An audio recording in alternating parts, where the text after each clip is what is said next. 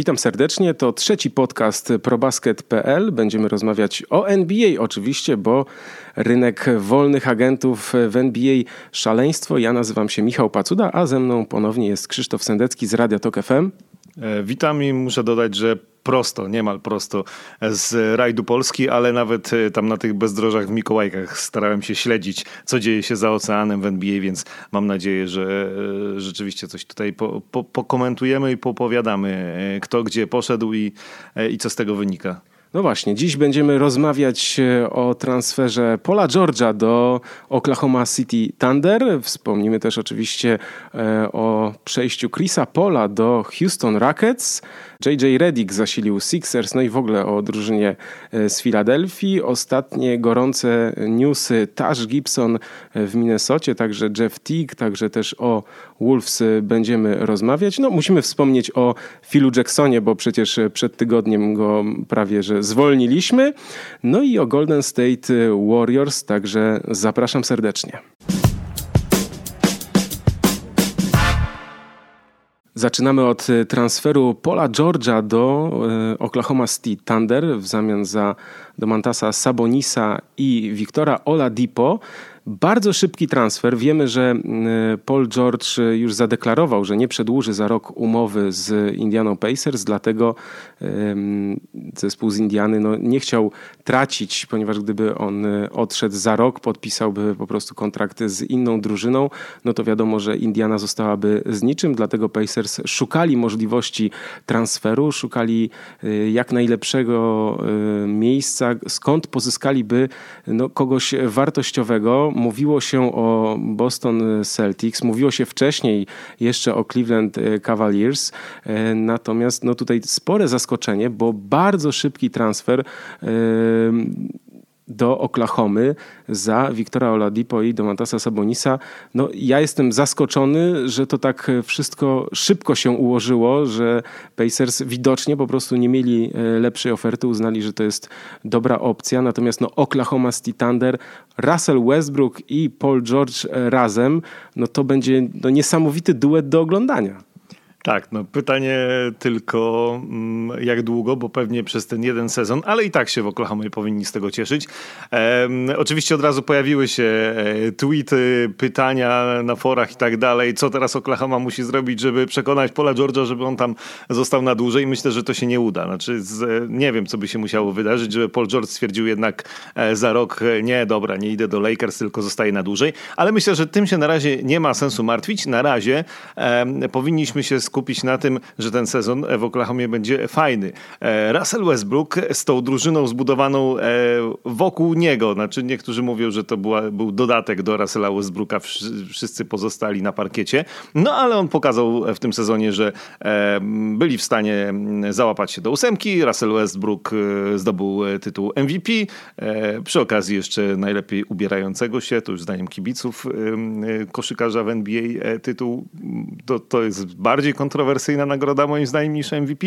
Jeśli dojdzie tutaj Paul George, no to to jest All-Star. No to to jest gość absolutnie jeden z topowych, najlepszych zawodników e, w NBA. E, no jeśli panowie się dogadają, a muszą się dogadać i myślę, że się spokojnie dogadają na parkiecie, e, to Oklahoma, jak dla mnie, wygląda w tym momencie lepiej niż Houston Rockets, o którym będziemy zaraz pewnie rozmawiać na zachodzie i Oklahoma naprawdę tutaj może poszaleć w konferencji zachodniej. Właśnie, ja mam tutaj taki osobisty e, stosunek e, do Oklahomy, ponieważ no, lubię oglądać Russella Westbrooka. Nie jestem kibicem żadnej z drużyn. E, ja kibicuję zawodnikom, bo po prostu mam takich, których bardziej lubię oglądać, śledzić. Ich gra mnie zachwyca. Ja z Russellem Westbrookiem nie chciałbym grać w jednej drużynie, ale uwielbiam na niego patrzeć. To, co robi jest po prostu niesamowite. A do tego dochodzi gracz, którego ja bardzo lubię, bo Paul George jest takim no, trochę przedstawicielem starej szkoły, moim zdaniem. Ta jego płynność ruchów, ta elegancja w grze, no oczywiście przy tym ta skuteczność, więc y, no, ta drużyna będzie, no, przez zresztą wielu kibiców y, y, tak uważa, że będzie bardzo ciekawa do oglądania. No i tu myślę, że, że naprawdę ciekawy ruch. Ja byłem ciekaw jednej rzeczy, jak zareaguje Russell Westbrook na, na, na tę informację, dlatego że wiemy, że Victor Oladipo to był jego, to jest jego serdeczny przyjaciel. No i problem jest, myślę, zastanawiałem się, jak on właśnie na to zareaguje. Natomiast no, on już w mediach społecznościowych no, pokazał wszystkim, że jest zachwycony tym ruchem. No i rzeczywiście Thunder będą bardzo ciekawi do oglądania. Co będzie za rok? No, no właśnie, znaczy no tam stawiają widać w Thunder na, na jedną kartę i jeszcze myślę, że walczą o, o, jednego z graczy, żeby pozyskać kogoś z tego mm, rynku wolnych e, agentów. E, wiemy właśnie, ponieważ nagrywamy w niedzielny wieczór, e, wiemy, że Tash Gibson zdecydował się podpisać kontrakt z Minnesota Timberwolves, a więc to jest spora strata, no bo to jednak gracz na pozycji numer 4 bardzo ważny. No ale mimo wszystko myślę, że Thunder kogoś jeszcze pozyskają, może Rudy Gay, e, może ktoś inny. Rudy podobno chce więcej pieniędzy, przynajmniej tak media piszą, niż Oklahoma jest w stanie mu dać, ale zobaczymy. No, przywitali go za to bardzo ładnie, bo tam już nawet mu miejsce i szafkę przygotowali z nazwiskiem. E, mówiłeś o e, Russellu Westbrooku i tym, jakim on jest widowiskowym gościem i od razu sobie przypomniałem i nawet tutaj musiałem znaleźć sobie przed chwilką na YouTubie akcję z meczu z Clippers Indiany, bo ja ten mecz oglądałem i, i zrobiłem wtedy jedno wielkie wow. E, Paul George jest powiedzmy nie mniej efektowny i widowiskowy niż Russell Westbrook, e, bo to była taka, no to akurat ta konkretna akcja, która od razu mi przyszła e, do głowy, kiedy on przejął piłkę, poszedł z kontrą i zrobił slam dunka, obracając się o 360 stopni w meczu, normalnie, nie żaden tam konkurs sadów, tylko po prostu taki miał pomysł, więc e, ja pamiętam, że siedziałem przed telewizorem i po prostu myślałem, że coś chyba źle widzę, e, bo naprawdę takie rzeczy e, w, meczach się zdarzają rzadko, więc Paul George jest absolutnie fantastycznym wzmocnieniem dla Russella Westbrooka i to będzie mega fan zobaczyć Oklahoma w akcji w tym sezonie.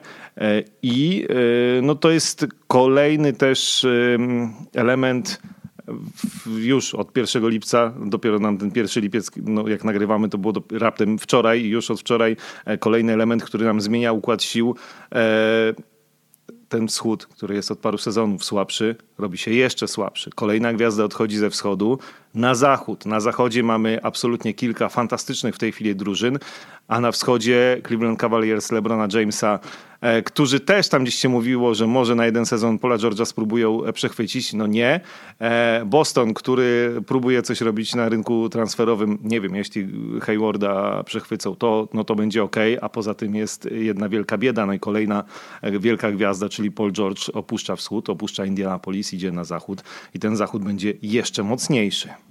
No właśnie, ja na Twitterze nawet y, podałem dalej taką animację y, przygotowaną przez NBA TV. Y, to byli no, najlepsi strzelcy z tego sezonu. No i kolejne nazwiska, czyli Jimmy Butler i Paul George odchodzą na zachód. No i mamy tutaj w tej piętnastce no tylko Isaiah Thomas, DeMar DeRozan, LeBron James i Kyrie Irving e, zostali, a tam po prostu no, cała lista e, tych zawodników. Westbrook, Harden, e, Davis, Lillard, Cousins, Kawhi Leonard, Steph Curry, Anthony Towns, jeszcze Durant, więc ten zachód jest rzeczywiście strasznie naszpikowany e, gwiazdami, ale to mnie też ciekawi, czemu właśnie zawodnicy, e, no Hayward, na miejscu Haywarda, no to zastanawiałbym się albo Celtics, albo Heat, no bo e, ponieważ wiemy też, że Miami Heat go bardzo kuszą, Pat Riley wiadomo, że zawsze E, zawsze ma asa w rękawie.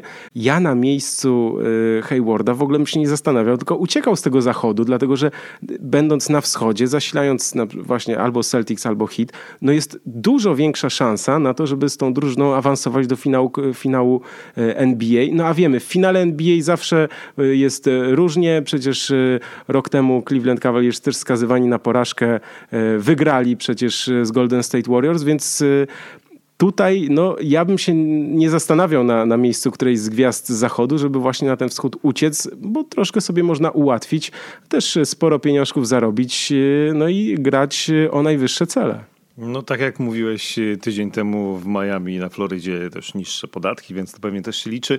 E, rzeczywiście, no e, po pierwsze wyższe miejsce w sezonie zasadniczym, który jest pewnie na wschodzie w tej chwili trochę łatwiejszy. Po drugie w playoffach nie grasz co każdą rundę z super ekipą, z którą musisz się męczyć i jeśli nawet wygrywasz, to pewnie przychodzi to z wielkim trudem, tylko powiedzmy, że jeśli Hayward byłby na przykład w Celtics, no to te playoffy mógłby, mogliby Celtics w miarę łatwo przejść powalczyć na przykład z Cavs w finale e, konferencji i z mniejszym zmęczeniem przystąpić do finału NBA i rzeczywiście jest to argument, ale pewnie my też nie, nie wszystkie rzeczy dokładnie wiemy, tak? Nie, nie siedzimy e, w gabinetach przy tych rozmowach, e, które koszykarze toczą z menedżerami klubów i jakie tam argumenty padają, to niestety nie wiemy i się pewnie nie dowiemy. Za to fajna była wymiana na Twitterze pomiędzy Rudim Gobertem, Isaiah Thomasem i Hassanem Whitesidem, czyli czyli e, tymi gwiazdami e, Utah Jazz, gdzie obecnie grał Hayward, e, Boston Celtics i Miami Heat. Tam dużo było tych emotikionek, tak, znaczków z pucharami, medalami, pierścieniami. Kto da więcej, kto da więcej, kto da więcej. Myślę, że tak, ja się z tobą zgadzam, że na wschodzie Hayward mógłby realnie pomyśleć o pierścieniu, no przynajmniej o zbliżeniu się do, do pierścienia. Na zachodzie to się robi strasznie, strasznie trudne. Drugim e, niesamowitym, spektakularnym, no brakuje mi słów nawet, żeby to opisać e, transferem e, ostatnich dni, jest przejście Chrisa Pola do Houston Rockets. Będzie razem z Jamesem Hardenem w jednej drużynie. I tu od razu zapaliła mi się lampka. Zacząłem się zastanawiać, jak James Harden i Chris Paul będą funkcjonować razem. Teoretycznie trener Mike D'Antoni, e, tutaj jest to nawiązanie, że Chris Paul ma być takim motorem napędowym e, drużyny, będzie e, pchał tę piłkę do przodu. Wiemy jaki styl preferują Houston Rockets pod wodzą D'Antoniego. To jest bardzo szybka koszykówka, bardzo dużo rzutów za trzy punkty. Natomiast moim podstawowym problemem z analizą w ogóle tego transferu jest to, że James Harden przesunięty z pozycji numer 2 na pozycję numer 1 y, statystyki jego 29 punktów, 11 y, asyst, 8 y, zbiórek na mecz no, znakomite rozwiązanie, świetny pomysł, żeby przesunąć go na jedynkę. Houston Rockets z miejsca szóstego e, przed rokiem awansowali na numer trzy w konferencji zachodniej. I w tym momencie, można powiedzieć, no, burzy się całą koncepcję i dodaje się Chrisa Pola, świetnego gracza, oczywiście, znakomitego rozgrywającego, jednego z najlepszych e, w lidze. E, no, złośliwi mówią, że, że Chris Paul wiele, mm, wiele nie osiągnął jeszcze, bo nic nie wygrał. E, natomiast no wiemy, że 18 punktów średnio, 9 asyst, no e, wiadomo, świetny rozgrywający, bardzo dobrze rzuca, świetnie gra pick and roll z wysokimi graczami. No ale pytanie jest, jak, jak to ma funkcjonować? No ja nie wiem. Pisali nam, jak dobrze pamiętam, w którymś z komentarzy e, nasi e, słuchacze, że dobrze by było, gdybyśmy się kłócili trochę ze sobą i nie mieli tego samego zdania e, na jeden temat. Sorry, ja mam takie jak ty, tak, tak sądzę, znaczy zastanawiam się, jak to ma działać. Powiem więcej, jako mm,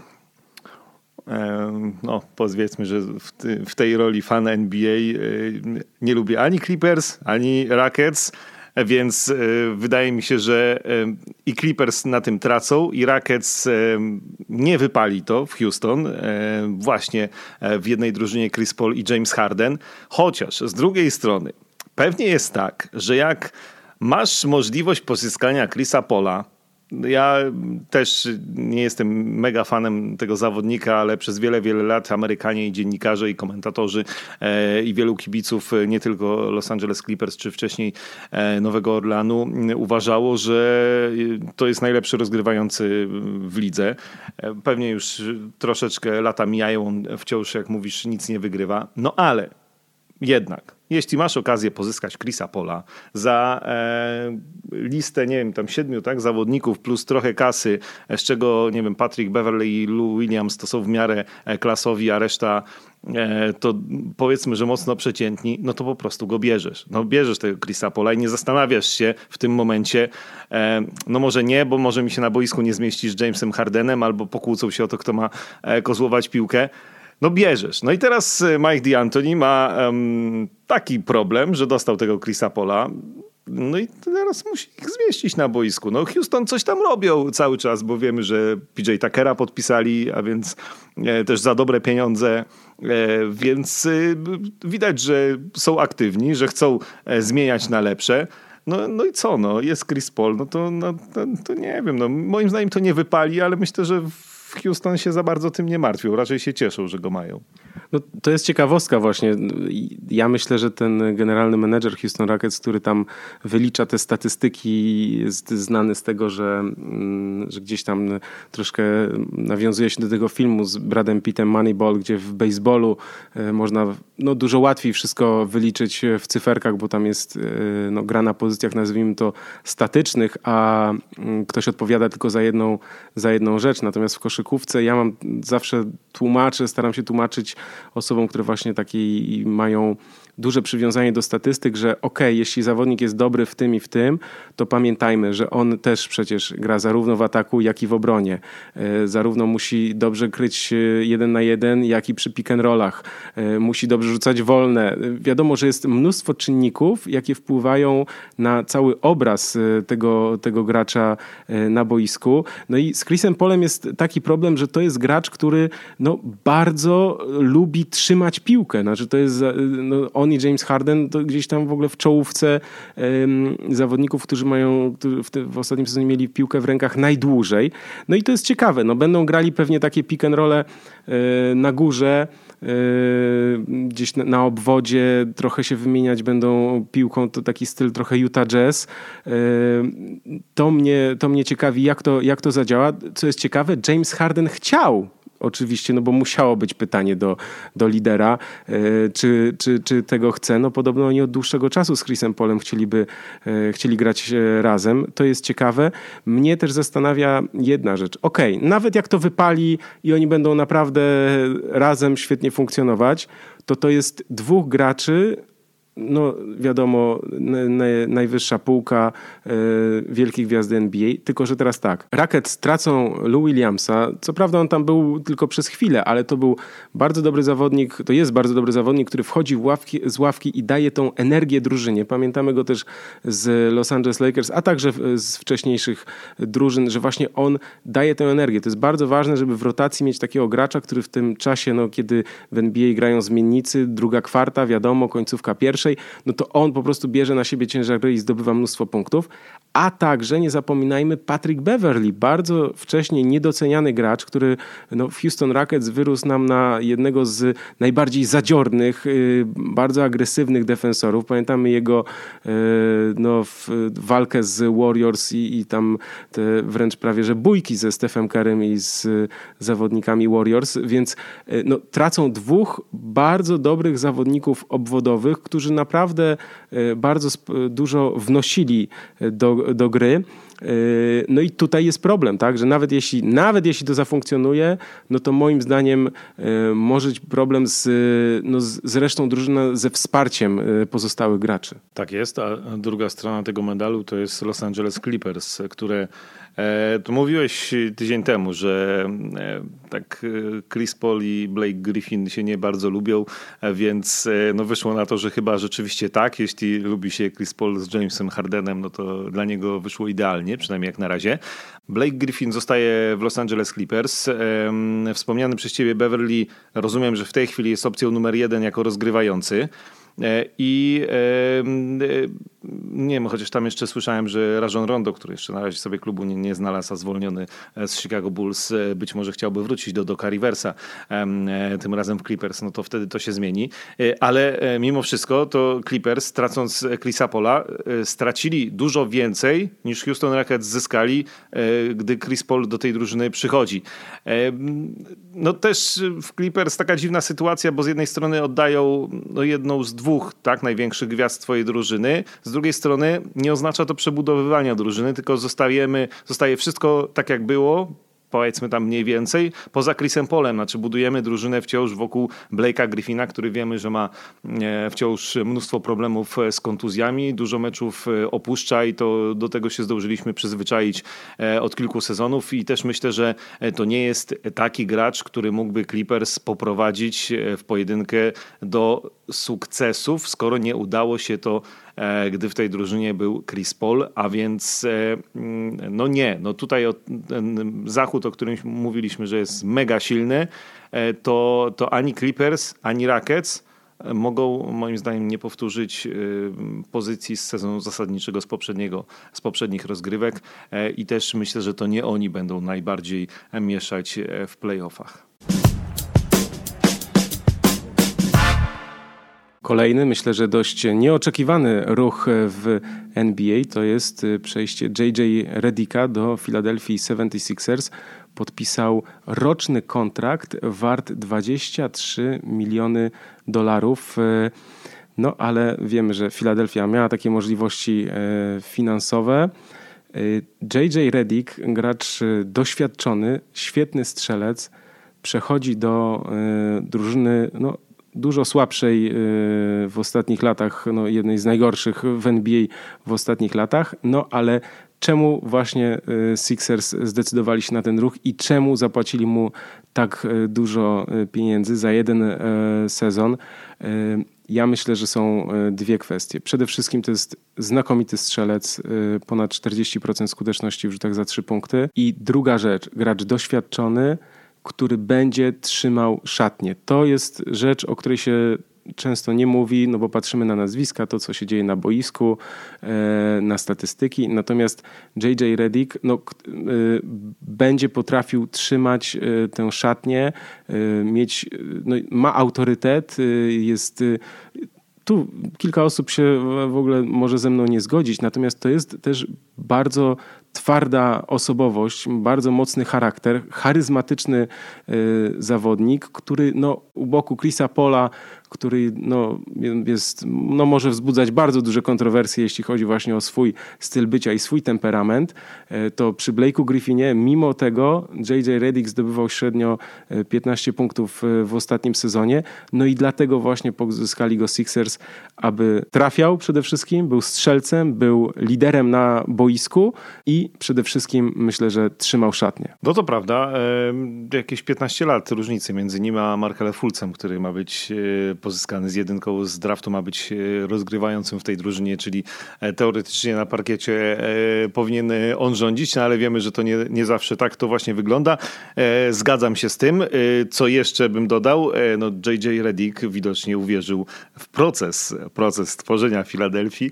Na tym wschodzie słabnącym ta Filadelfia rzeczywiście budowana od lat, już niektórzy mówili, że to jest, y, to się mija z celem, ciągle wybieranie kolejnych graczy mm, gdzieś tam z pierwszymi numerami draftu i nic z tego nie wynika. Myślę, że to może być ten sezon, także dodając właśnie to, że ten wschód jest nieco słabszy, w którym Philadelphia odpali. Joel Embiid jest absolutnie fantastyczny, tylko żeby nie miał kontuzji.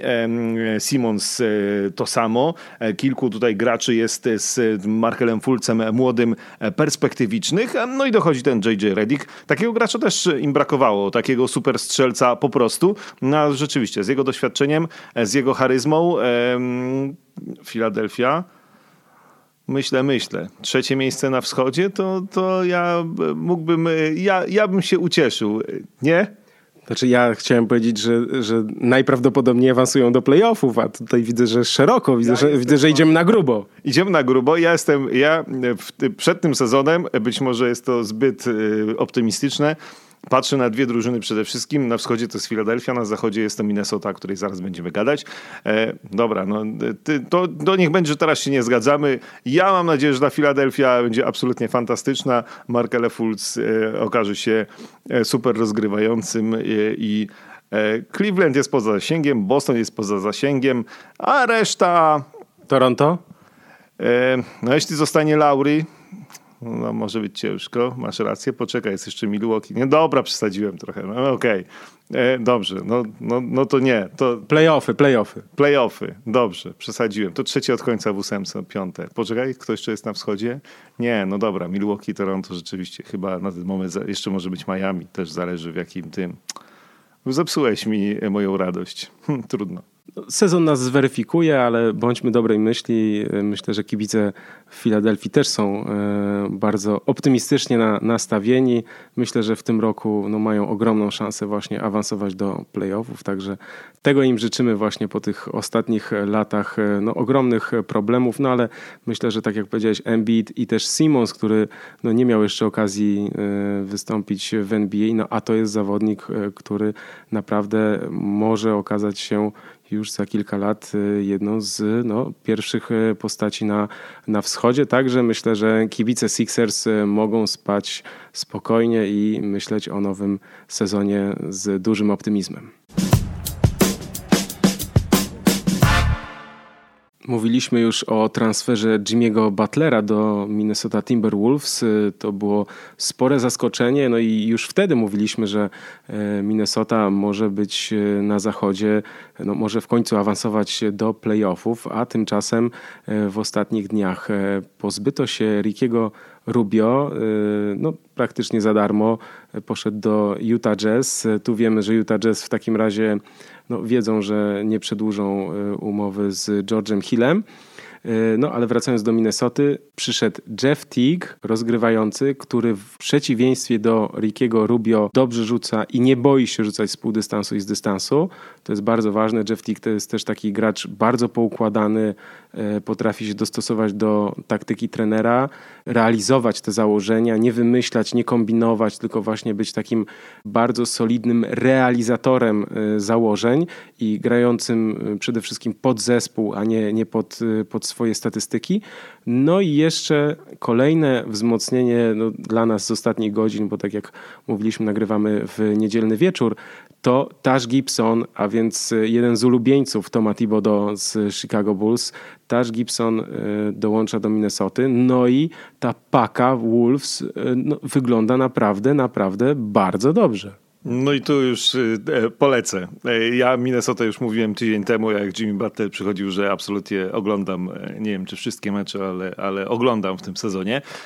To teraz, nie no jak powiem, że playoffy, to co to za teoria, nie? To, to, to powiem Minnesota niech będzie w trójce na zachodzie i niech to będzie ta paka, która odpali, jeśli z Filadelfią na wschodzie trochę przesadziłem, być może, bo jeszcze przypomniałem sobie, że tam jest na przykład Wizards też. No, dobra, no już skończył ten wątek Filadelfii, e, to tak. E, Jeff Teague, e, gość, który niektórzy narzekają, że jest być może mniej efektywny w obronie niż w ataku, ale ja, przynajmniej jak on broni, to jest to spektakularne i widowiskowe, bo on jest strasznie szybki, ma szybkie ręce.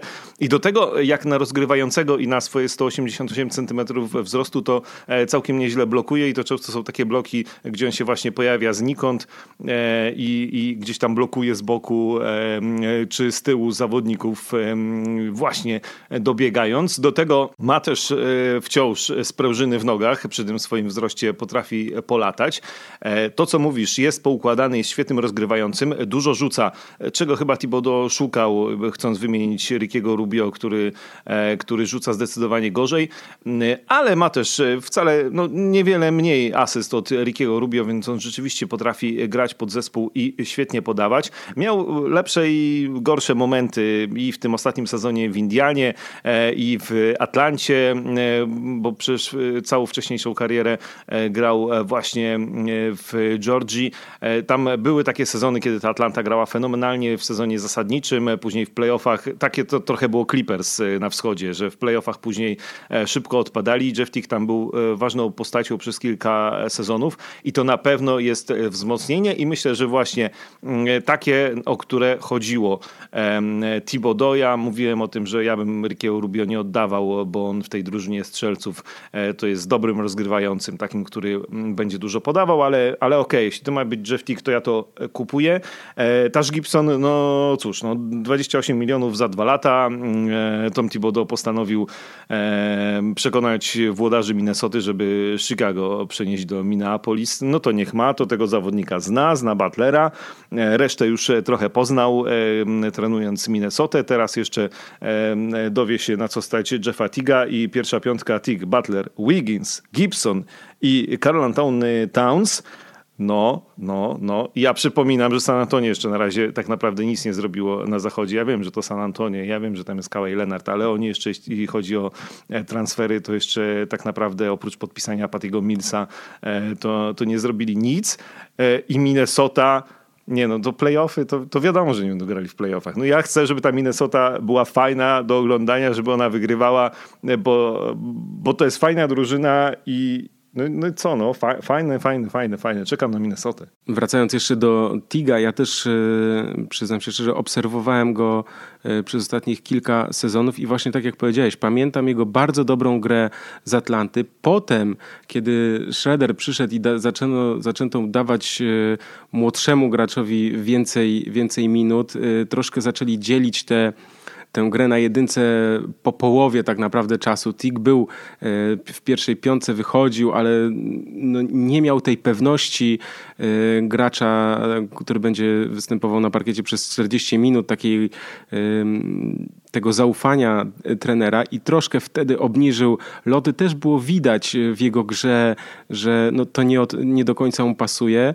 no w Indianie wiadomo, no trudny ten sezon Indiany. Ja myślałem, że w ogóle Pacers y, w tym sezonie, y, który jest za nami, y, liczyłem bardzo na, na, na, na tę drużynę, ale no, się zawiodłem i myślę, że Tom Thibodeau wykonał znakomity ruch, bo kibice zaczęli się obawiać, że ściągnie Derricka Rose'a i to jest no to byłaby pewna, pewnego rodzaju niewiadoma. Wiemy, że Rose no, był MVP, wiadomo, że bardzo dobry zawodnik wciąż, no ale jednak te kontuzje sprawiły, że, że Derrick Rose już nie jest tym samym graczem, który był, to, którym był, kiedy, kiedy prowadził Chicago Bulls do, do finału e, konferencji, kiedy zdobywał e, nagrodę MVP. To jest, to jest już zupełnie inny zawodnik i tu byłoby ryzyko.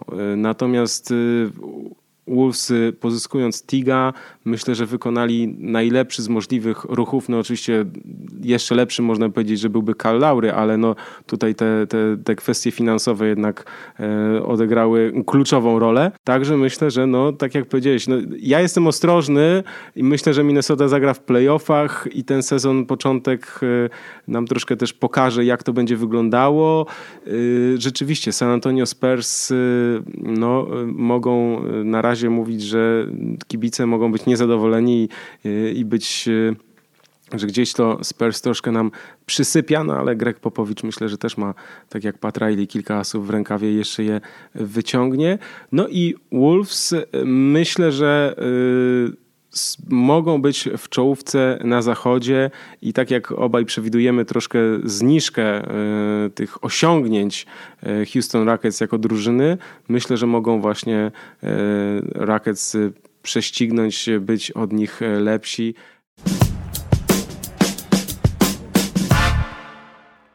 Ciekawe rzeczy dzieją się też e, w zespole mistrzów NBA Golden State Warriors. E, tam e, kilku graczy no, przedłużyło umowy, ale też mówiło się, że Andrzej Igudala odejdzie z Warriors, a tymczasem udało się podpisać trzyletnią umowę wartą 48 milionów dolarów. Steph Curry podpisał astronomiczną e, umowę na ponad 200 milionów. I tu jest taka ciekawostka, e, że jeśli jeszcze, no bo wszyscy uważają, że Kevin Durant przedłuży umowę z Golden State Warriors, w ogóle chyba nikt nie zakłada innego scenariusza, no to y, na liście płac będzie 130 milionów y, dolarów y, Golden State Warriors, a więc ten próg który będzie opodatkowany o 20 milionów, no to jest ogromne ryzyko Golden State Warriors, y, zakładając jeszcze, że przecież w kolejnych sezonach y, kolejni gracze będą mieli, y, będą wolnymi agentami. Tutaj Golden State Warriors, no wszystko na jedną kartę. No tak, to już wspominaliśmy też w, nie wiem, pierwszym czy drugim odcinku, pewnie w pierwszym, jak jeszcze omawialiśmy Golden State Warriors, że to jest jeden z problemów, z którymi oni będą musieli się zmierzyć w przyszłości, że e, ci koszykarze, którzy zapewniają im tytuły mistrzowskie, będą e, po prostu więcej warci, trzeba im będzie więcej zapłacić, no więc gdzieś tam ta e, granica, mimo że tak wysoka, ten podatek od luksusu trzeba będzie płacić. No i to już w tym najbliższym sezonie. No absolutnie, kary 201 mm, milionów Pierwszy kontrakt w historii NBA na ponad 200 milionów e, dolarów. Absolutnie zasłużone pieniądze przy tym wszystkim, no bo przecież przypominamy, że mm, on zarabiał uwaga, 12 milionów za sezon e, do tej pory, więc mniej więcej tyle co Marcin Gortat. E, więc jest to też aż trochę e, śmieszne, więc tu się nie dziwimy. Teraz to jest, wychodzi mu 40 milionów dolarów za sezon.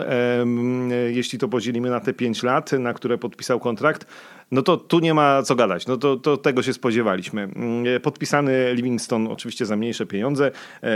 Na Duranta czekamy i Gudala, o którym wspomniałeś on się okazał fantastycznym biznesmenem. Znaczy, bo spodziewaliśmy się, że może na przykład właśnie Livingston, nie wiem, i Gudala mogą gdzieś odejść, e, no ale że do Golden State Warriors wtedy na przykład przyjdą jacyś e, weterani w stylu Vince'a Cartera za mniejsze pieniądze, no i w ten sposób jakoś uda się em, em, zminimalizować te koszty, a tu nie. E, I Gudala oczywiście jest mega ważnym zawodnikiem, no to jest oczywista oczywistość. W Golden State Warriors to jest absolutnie bardzo ważna postać. Z drugiej strony on, e, jak popatrzymy, jak on prowadził te negocjacje, no to tak, najpierw miał tam spotykać się z kilkoma klubami, ostatecznie odwołał wszystkie spotkania, pojechał tylko do Houston, spotkał się z władzami Houston Rockets, e, wyszedł ze spotkania, powiedział, że jest z rozmów bardzo zadowolony, po czym e, w Golden State Warriors zadzwonili, no to przyjeżdżaj robimy ci spotkanie i od razu podpisali mu kontrakt taki, jaki chciał, czyli 48 milionów za 3 lata, to jest dużo, no to jest, to jest bardzo dużo jak na Igudale, no ale być może stwierdzili, że, że rzeczywiście on chce odejść, więc e, wydaje się, że Igudala rozegrał to idealnie, tak z biznesowego punktu widzenia. Być może miał taki plan, że chce właśnie dostać te pieniądze e, z Golden State Warriors, te 48 milionów dolarów, no ale po co siedzieć i się targować e, w Oakland, jak można trochę ich postraszyć i sami zadzwonią, no i tak to się skończyło. No, no i dobrze, znaczy ja, wiesz, obawiałem się, że wiesz, no ktoś musi tego LeBrona Jamesa bronić gdzieś tam w końcu w finale i Gudala jest takim elementem, który akurat e, naprawdę, jeśli by jego Golden State Warriors stracili, e, to oczywiście pewnie do zastąpienia, ale, ale naprawdę bardzo, bardzo ważny e, gracz w tym zespole, w tej układance Steve'a Kera, więc dla niego brawa za biznesowe podejście za ten kontrakt dla Golden State Warriors. No okej, okay, no jak wiesz, chcesz zdobywać mistrzostwa, chcesz mieć super gwiazdy, no to trzeba płacić. No, zakładamy, że wiedzą co robią.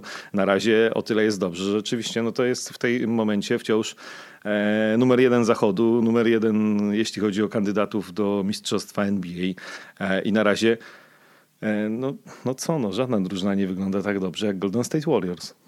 No właśnie, teraz e, nie wygląda, ale zobaczymy jak to będzie w sezonie, no i też w kolejnych latach, no bo mm, to nam też pokazuje te zmiany w przepisach, jeśli chodzi o e, wysokości zarobków w NBA w kolejnych latach też, no to, to nam pokazuje, że mówiło się o budowie dynastii w dynastii Golden State Warriors, natomiast no, tu może być problem właśnie w tych kolejnych sezonach, no ale cieszmy się i żyjmy tym, co jest teraz, a więc Golden State Warriors znów będą faworytami do mistrzostwa NBA.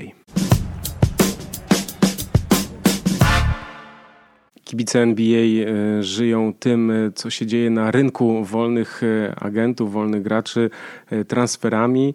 No i cieszą się też z pozyskiwania kolejnych wartościowych zawodników. Natomiast no myślę, że w Nowym Jorku cieszą się najbardziej z odejścia pewnego pana, a więc Phila Jacksona. Myślę, że no, dosyć duże zaskoczenie, jednak mimo wszystko to odejście. No i troszkę można powiedzieć, że zwolniliśmy Phila Jacksona.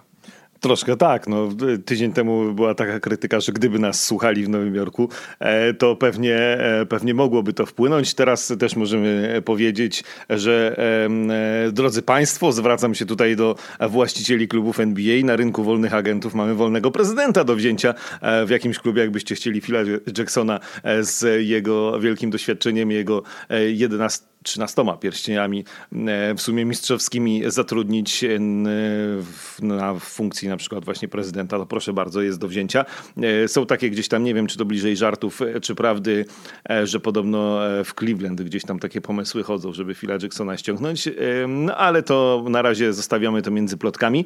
Ja jestem zdziwiony mimo wszystko tym, że James Dolan zrezygnował się, zdecydował się zrezygnować, znaczy uciąć ten kontrakt gdzieś tam e, kilka lat przed, przed jego końcem. Znaczy, wydawało mi się, że mimo wszystko, mimo tej całej krytyki ze strony dziennikarzy, kibiców i tak dalej, Phil Jackson przynajmniej do, tego, do końca swojego kontraktu w Nowym Jorku zostanie i to się nie zmieni. I rzeczywiście e, pod tym względem jestem zaskoczony, chociaż z drugiej strony właściciel New York Knicks już nas nieraz przyzwyczaił, że potrafi e, podejmować różne dziwne decyzje, nie do końca wyglądające na przemyślane. No, chociaż ta być może jest przemyślana. Zobaczymy, kto tam przyjdzie przyjdzie do Nowego Jorku za Phila Jacksona. Mm, zobaczymy, jak Nowy Jork, co Nowy Jork jeszcze będzie robił e, w e, tym okienku transferowym w lipcu, e, czy raczej to pójdzie w kierunku, że Carmelo Antony gdzieś się będzie rozstawał z Nowym Jorkiem i wszystko. Podobno Celtics chcieliby go pozyskać, jeśli by się zgodził na transfer oczywiście. E, no tak, on ma podpisaną podobną umowę, że musi się zgodzić, nie, mo nie mogą go tak po prostu nikt wytransferować bez jego zgody, e, ale z tym podobno Celtics to jest kilku e, graczy, już słyszę, że Cel Celtics to połową wolnych agentów się interesują. No taki jest Danny Ainge, że tutaj właśnie rozpuszcza takie ploteczki o tym, kogo to by nie chciał pozyskać i walczy, a potem się okazuje, że chce dać tak niewiele, że nikt nie chce się na to zdecydować. No dobrze, wracamy do Phila Jacksona. E, my oczywiście go sobie tutaj trochę śmieszkujemy z niego, żartujemy, krytykujemy, ale e, jako e, fani Michaela Jordana.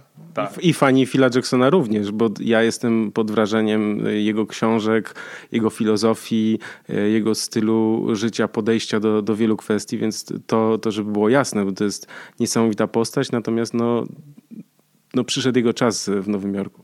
No tak, no to ja dodam, że ty, ty, dzisiaj mówiłeś, że NBA oglądasz e, przede wszystkim dla koszykarzy. Ja e, myślę, że mam dosyć podobne podejście. Znaczy ja nie jestem jakimś fanem jednej drużyny.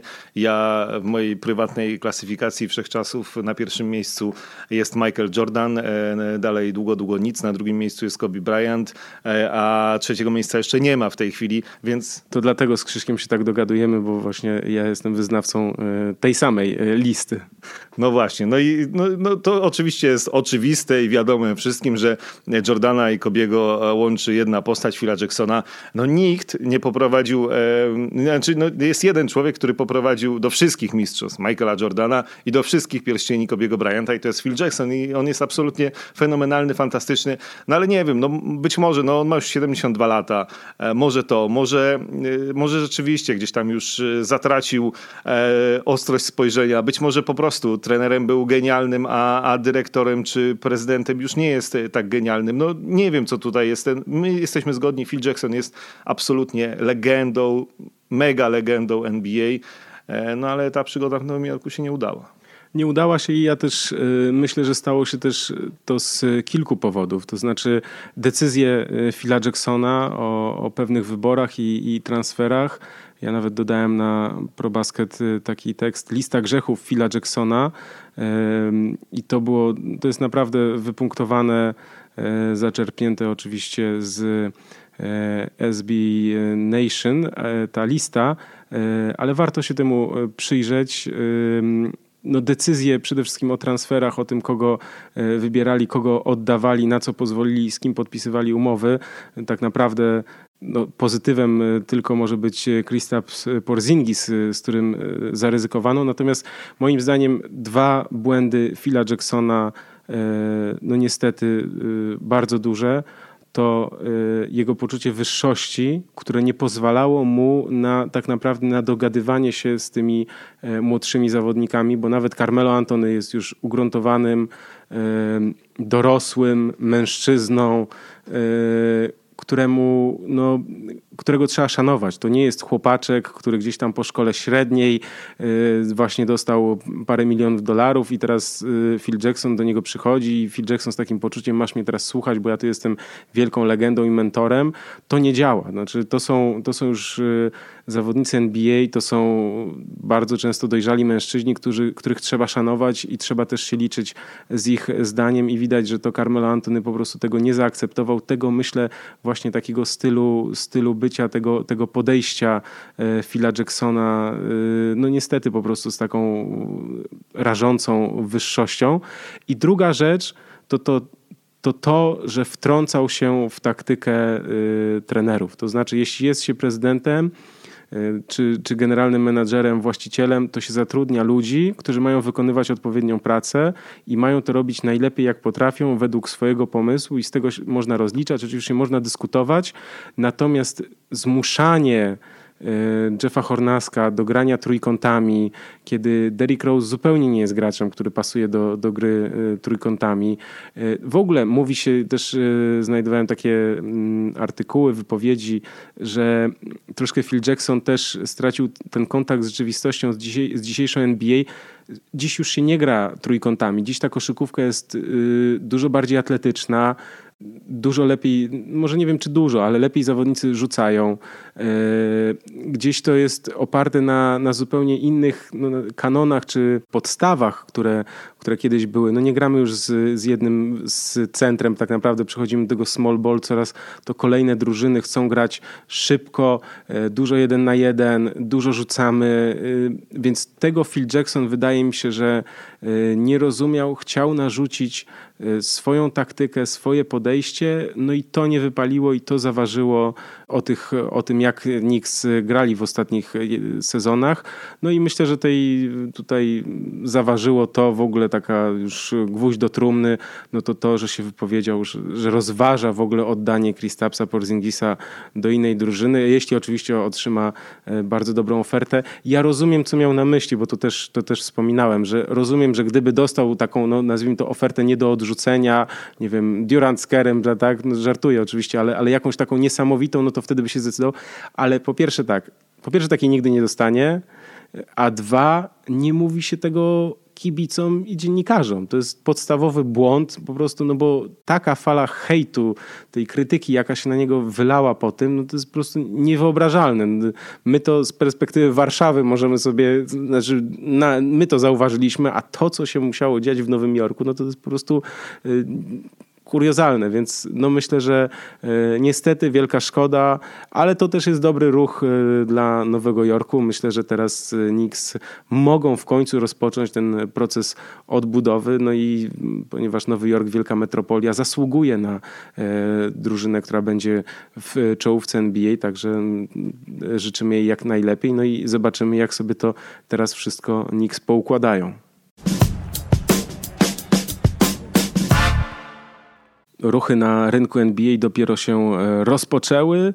E, no myślę, że w najbliższych dniach też będziemy świadkami kolejnych zaskakujących zapewne decyzji kilku zawodników, a także menadżerów klubów, jeśli chodzi o e, transfery. Dlatego też myślę, że ponieważ tak wszystko szybko się dzieje, to nie będziemy mówić o tych zawodnikach, którzy jeszcze nie, przesz, nie podpisali nowej umowy, o których się mówi, dlatego że no, jak będziecie słuchać tego podcastu, to być może będzie już e, wszystko jasne, a więc e, no, nie mówimy o tym, że Paul Millsap być może z, zasili e, Denver Nuggets, tam mu jest najbliżej, być może Rudy Gay dołączy do Clippers albo Thunder, no pewnie Karl Laury przedłuży z Toronto Raptors.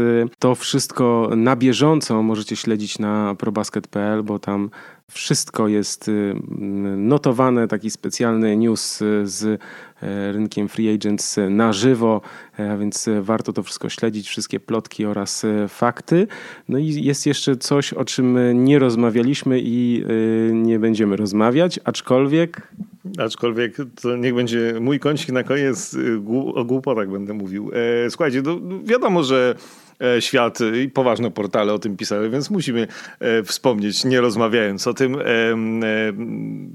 NBA że tak powiem, z naszych czasów dobrze wspominanych, czyli gdzieś tam Jordanowskich i Bryantowych, wróciło e, w postaci no, kontrowersyjne są opinie na ten temat. E, Big Free, czyli ten streetballowa wersja, trzech na trzech grają sobie Allen Iverson i różni koledzy z jego czasów. Iverson oczywiście jest największą postacią tej ligi, chociaż raczej w roli trenera, bo na parkiecie to on się pojawił, żeby zrobić show i